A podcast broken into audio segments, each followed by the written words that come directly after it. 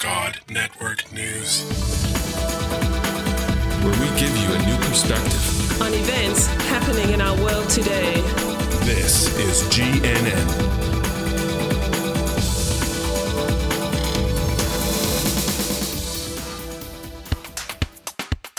This is God Network News, episode 70.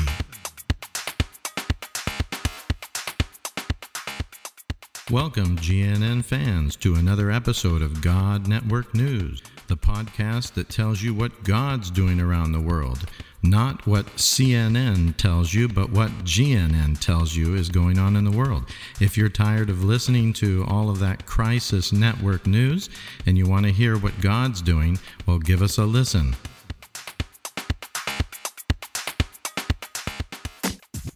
This podcast is proudly listed at podcastpickle.com.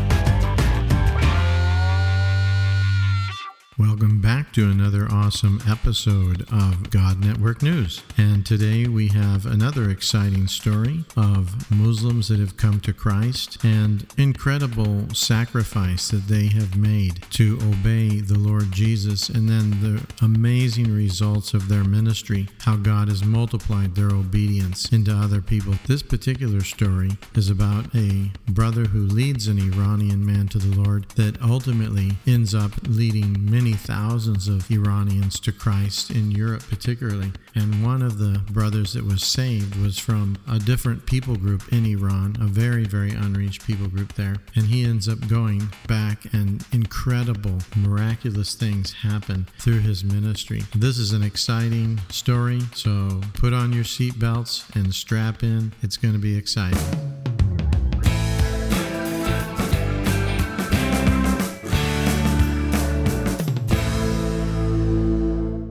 But his story was very interesting. He was first a fanatic Muslim, then became a communist and everything. But life was not satisfying. He studied a lot and so on. And one day, uh, walking, a Canadian lady wanted to give him a New Testament. And he said, No, no, no, I don't want a book and so on. But she persisted that he take it. And she said, This book will change your life. He said, Man, I've read so many books. No book can change my life. He, he got home, chuck it on top of the cupboard. That night he's sleeping and Jesus came and took the gospel from the cupboard. And he thought it was just a dream and so on and said, um, read this book and it will change your life. He said, oh, I've read many books. It can't change my life and so on. And so he had this kind of dialogue, which he thought was just in his dream. And uh, so Jesus eventually said to him, if this book doesn't change your life, throw it higher up on the cupboard.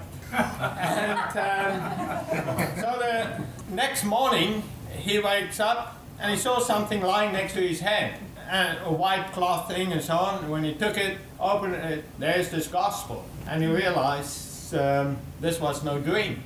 And, um, and so he became a believer, eventually had to flee the country, which was also a miracle thing, as uh, they were surrounded, and, uh, and two men grabbed him and ran through him through where the guys with the guns were.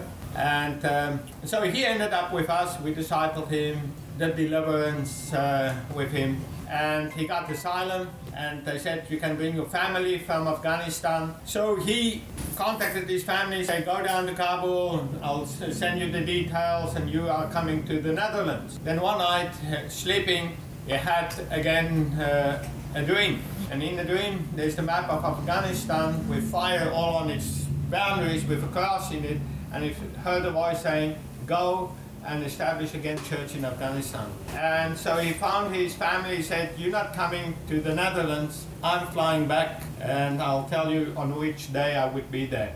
We've prayed at one stage for, uh, yeah, for his knee. There was something wrong with his knee, and God healed him from uh, uh, his knee, miraculous. But then his uh, plane thing got put out, um, with a couple of days, and he really got angry with the immigration people, you know, that uh, organized his flights back to Afghanistan, and his knee acted up again.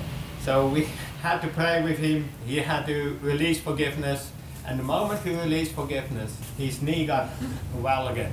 Well, he got back in Afghanistan.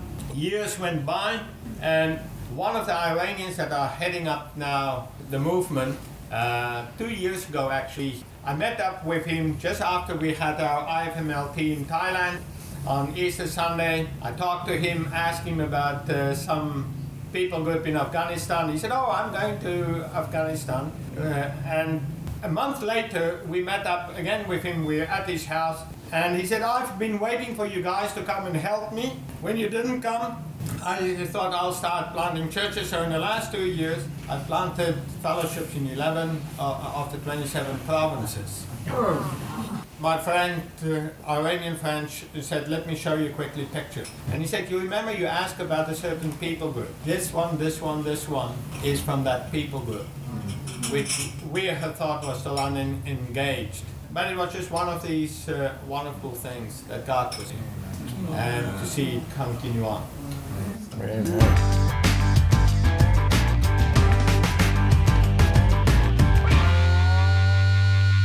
Wow, that was a fantastic story, a true story, an incredible story of faithfulness, of obedience. I was just amazed when I listened to that story at first and heard that that man from Iran could have gone to the U.S., could have had a wonderful life for himself and his family, but he prayed and he had a vision from God, a vision from Jesus telling him, Go back to Iran and plant my church. And he obeyed that. He went back with his family to Iran, living in that difficult situation and without any help except from Jesus. He went out in obedience and planted churches in half the provinces of the entire country. That is just incredibly um, amazing, wonderful, and just shows the power of obedience to the will of God. And no matter how small or big it is, if we obey the Lord and what He tells us to do in the calling on our life, we can be assured